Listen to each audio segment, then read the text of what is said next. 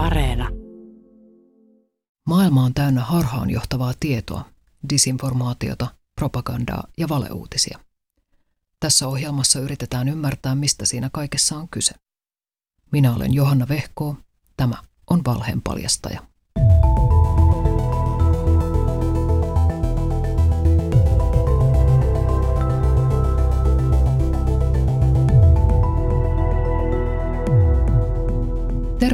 Infodemian aikaan. Näistä merkeistä tunnistat koronaviruksesta levitettävän väärän tiedon. Internetin laki. Jos jostakin aiheesta on informaatiota, siitä on myös misinformaatiota. Koronaviruksesta on liikkeellä valtavat määrät väärää ja harhaanjohtavaa tietoa.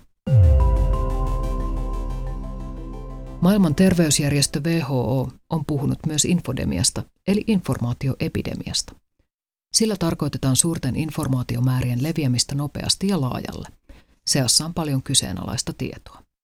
Esimerkiksi uutistoimisto AFP julkaisee päivittäin faktantarkistusjuttuja koronavirukseen liittyen.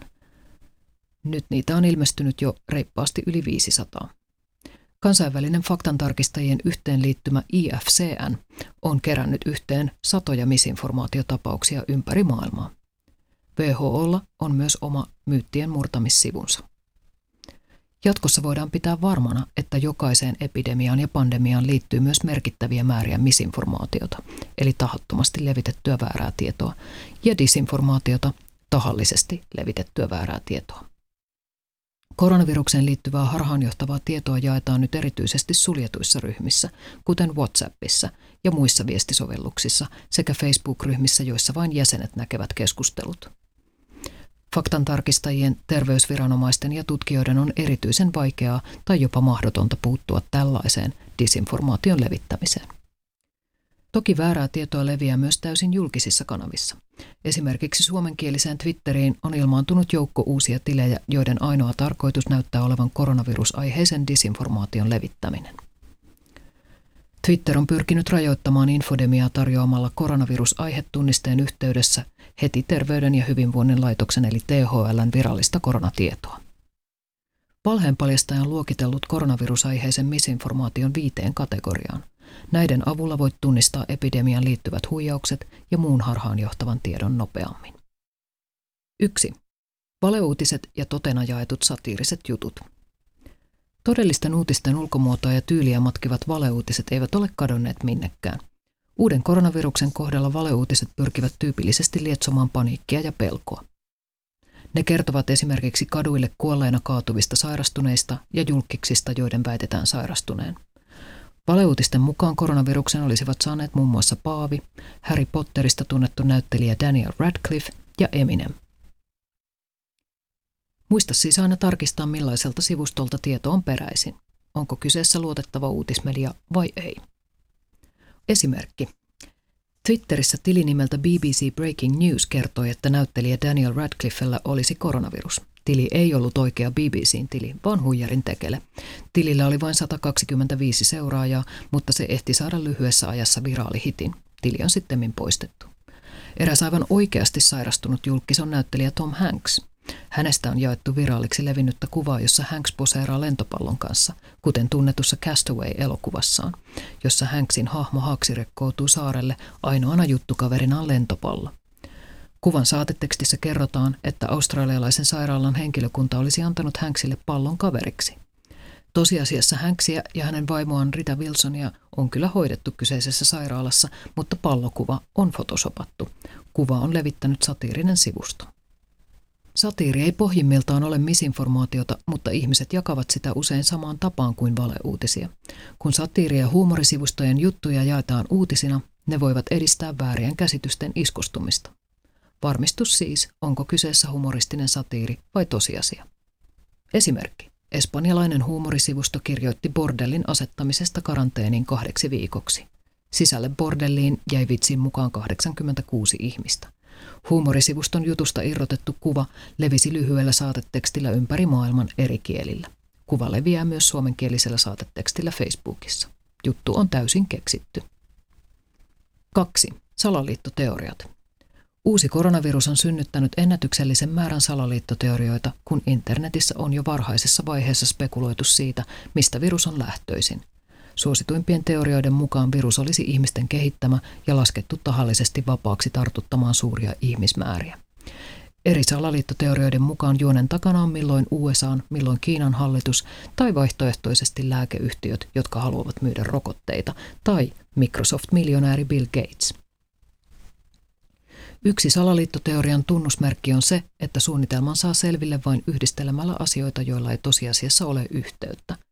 Kysy siis, ovatko syy-seuraussuhteet todellisia vai hyvin mielikuvituksellisia?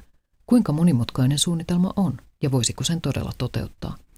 Miten salaliitto pidettäisiin salassa ja olisiko se tosiasiassa mahdollista? Esimerkki. Suositun salaliittoteorian mukaan uusi koronavirus olisi saanut alkunsa 5G-verkon testaamisesta Wuhanissa. On totta, että 5G on testattu muun muassa Wuhanissa, mutta myös lukuisissa muissa Kiinan kaupungeissa. Sillä ei kuitenkaan ole mitään tekemistä viruksen kanssa. Kuten salaliittoteorioissa usein, tässäkin on otettu kaksi toisiinsa liittymätöntä asiaa ja kehitetty niiden välille yhteys. 5G-teoriaa näkee myös suomenkielisessä sosiaalisessa mediassa erittäin paljon. 3. Väärännetyt ja kontekstista irrotetut kuvat ja videot. Kuten aina nopeasti kehittyvien yllättävien uutistapahtumien kohdalla, myös pandemian aikana levitetään erityisen paljon kuvallista disinformaatiota. Näitä näkee muun muassa meemikuvina sekä valeuutisiin ja huhuihin liitettyinä valokuvina. Kuvan ei tarvitse olla väärennetty tai manipuloitu. Riittää, että vanhan kuvan asettaa uuteen, harhaanjohtavaan kontekstiin. Sama pätee videoihin. Monia jo hyvän aikaa ennen epidemian alkua kuvattuja videoita levitetään koronavirukseen viitaten – Esimerkki valokuvasta. Kuva joukkohaudasta, jossa makaa muoviin käärittyjä ruumiita. Valkoiseen suojapukuun pukeutuneita työntekijöitä liikkuu haudassa ja sen ympärillä. Todellisuudessa kuva on peräisin vuonna 2011 julkaistusta katastrofielokuvasta Contagion. Kuva levisi ensin kiinalaisessa sosiaalisessa mediassa, mutta sitä on sitten jaettu laajalti ympäri maailmaa. Esimerkki videosta – Video näyttää mellakkapoliisin rynnäköivän junaan Hongkongissa. Video väitettiin liittyvän koronavirustilanteeseen, mutta se oli kuvattu jo syksyllä 2019 Hongkongin mielenosoitusten aikaan. 4. Väärennetyt ja kontekstista irrotetut grafiikat, tilastot ja kartat. Jos ja kun kuvallista informaatiota on vaikeampi epäillä kuin tekstipohjaista, tilastoja ja uskottavan oloisia graafisia esityksiä vasta onkin hankala kyseenalaistaa. Esimerkki. Helmikuussa eräs karttakuva levisi ympäri maailman. Sen väitettiin kuvaavan Kiinan Wuhanista matkustaneiden ihmisten liikkeitä joka puolelle maailmaa. Tosiasiassa kartta kuvasi vain lentoreittejä, eikä sillä ollut mitään tekemistä koronavirusepidemian kanssa. Silti jopa monet sanomalehdet, esimerkiksi Britanniassa ja Australiassa, julkaisivat kartan uutissivustoillaan väittäen kartan kuvaavan Wuhanista paineiden reittejä. 5. Kyseenalaiset parannuskeinot ja muu terveyshuuhaa. Koska kyseessä on terveyttä uhkaava pandemia, on luonnollista, että ihmiset etsivät keinoja estää tautia tai lieventää sen vaikutuksia. Siksi terveyshuuhaata on nyt erityisen paljon liikkeellä. Esimerkki. Nämä keinot eivät paranna koronavirusta. Veden juominen vartin välein, D-vitamiini, kannabis, valkosipuli, alkoholi, hopeavesi, oreganoöljy, valkaisuaineen juominen. Ylipäätään kaikkeen suuria tunteita ja mahdollista paniikkia herättäviä uutisaiheita käsittelevään informaatioon kannattaa suhtautua maltillisesti ja kriittisesti. Somepalveluissa kannattaa aina pysähtyä pieneksi toviksi miettimään, ennen kuin jakaa tiedon eteenpäin. Kysy siis kaikelta koronavirusta tai muita epidemioita koskevalta informaatiolta nämä kysymykset. 1. Kuka tätä informaatiota tuottaa ja millä asiantuntemuksella? 2. Mitkä ovat tiedon levittäjän motiivit? Hyötyykö jokin taho tästä? 3. Aiheutanko tarpeetonta paniikkia, jos jaan tämän sisällön eteenpäin? 4. Pystynkö tarkistamaan tiedot jostakin muusta luotettavaksi tiedetystä lähteestä? Lisää valheenpaljastajia löydät Yle Areenasta ja osoitteesta yle.fi kautta valheenpaljastaja.